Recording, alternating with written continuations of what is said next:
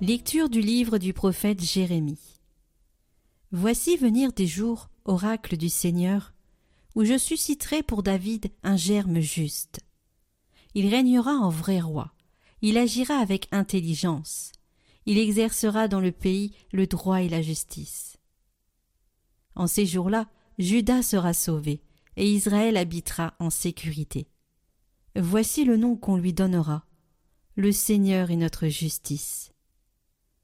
C'est pourquoi voici venir des jours, oracle du Seigneur, où pour prêter serment on ne dira plus Par le Seigneur vivant, qui a fait monter du pays d'Égypte les fils d'Israël, mais par le Seigneur vivant, qui a fait monter du pays du nord les gens de la maison d'Israël, qui les a ramenés de tous les pays où il les avait chassés, car ils demeureront sur leur sol.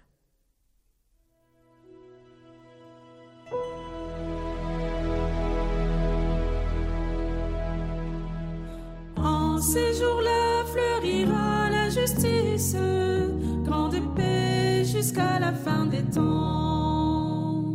Dieu donne au roi tes pouvoirs, à ce fils de roi ta justice, qu'il gouverne ton peuple avec justice, qu'il fasse droit aux malheureux. En ce jour-là fleurira la justice,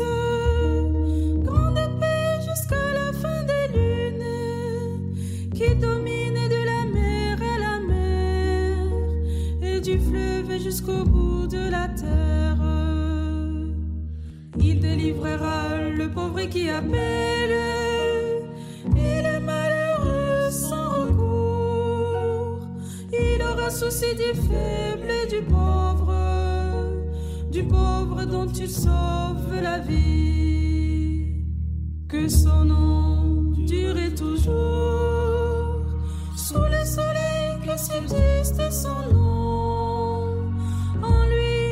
soient bénies toutes les familles de la terre, que tous les pays le disent bienheureux. En ces jours-là fleurira la justice, grande paix jusqu'à la fin des temps.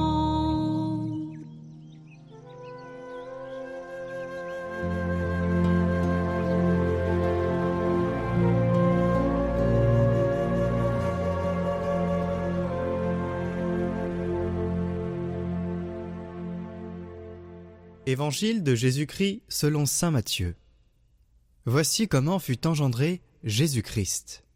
Marie, sa mère, avait été accordée en mariage à Joseph. Avant qu'ils aient habité ensemble, elle fut enceinte par l'action de l'Esprit Saint. Joseph, son époux, qui était un homme juste et ne voulait pas la dénoncer publiquement, décida de la renvoyer en secret. Comme il avait formé ce projet, voici que l'ange du Seigneur lui apparut en songe et lui dit Joseph, fils de David, ne crains pas de prendre chez toi Marie, ton épouse, puisque l'enfant qui est engendré en elle vient de l'Esprit Saint.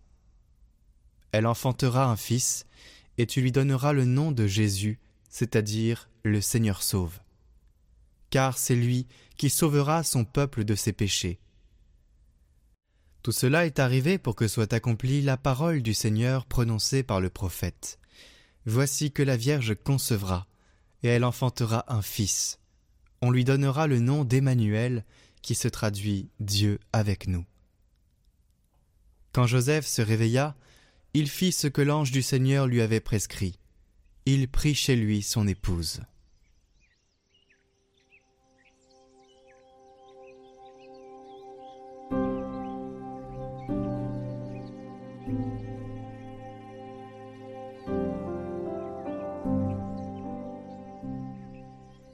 Commentaire de Saint Charles de Foucault.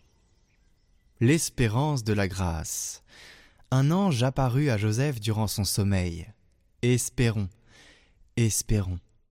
Vous ne nous laisserez pas dans l'obscurité quand nous aurons besoin de lumière. Nous pourrons être dans l'obscurité, nous pourrons y être longtemps et parfois douloureusement. Mais c'est qu'alors l'obscurité sera utile à nos âmes, et que dans cette obscurité, vous veillerez sur nous et nous conduirez par la main sans que nous le sentions. Et lorsqu'il faudra à nos âmes la lumière, vous la donnerez toujours. Vous pourriez, mon Dieu, conduire Saint Joseph par bien d'autres moyens que des apparitions.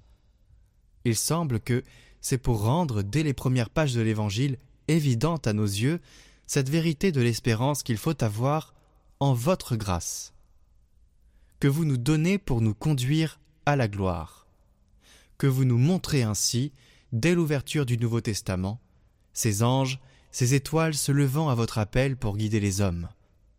C'est comme un éclair qui illumine un moment la nuit de la terre et y fait voir à nos yeux étonnés votre manière de conduire les âmes.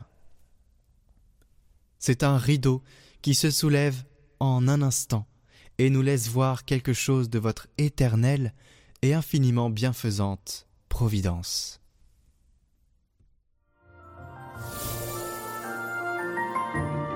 Et voici monseigneur François Touvet, évêque coadjuteur du diocèse de Fréjus-Toulon.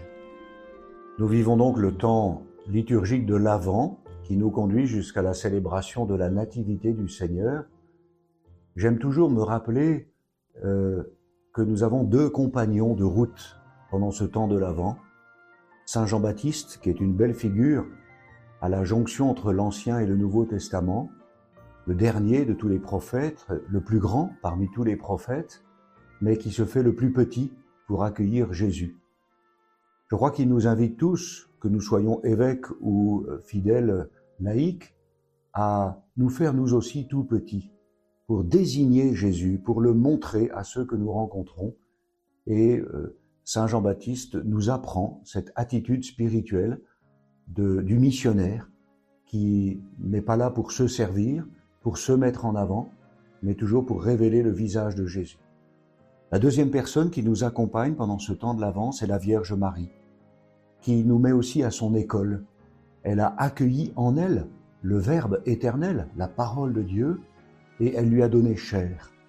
Nous sommes donc invités, nous aussi, chaque jour, à nous nourrir de la parole de Dieu, à l'accueillir au plus profond de notre cœur, de notre intelligence, de tout notre être, pour pouvoir donner chair à Jésus, c'est-à-dire lui donner vie dans les relations humaines qui sont les nôtres, afin que la charité de Dieu, afin que la paix de Dieu, afin que la, joie de Dieu euh, figure vraiment au premier plan et nourrisse notre vie, notre témoignage, nos rencontres, nos services et guide toutes nos paroles. Continuons donc ce temps de l'Avent avec Saint Jean-Baptiste et la bienheureuse Vierge Marie et préparons-nous avec eux à accueillir le Sauveur qui vient.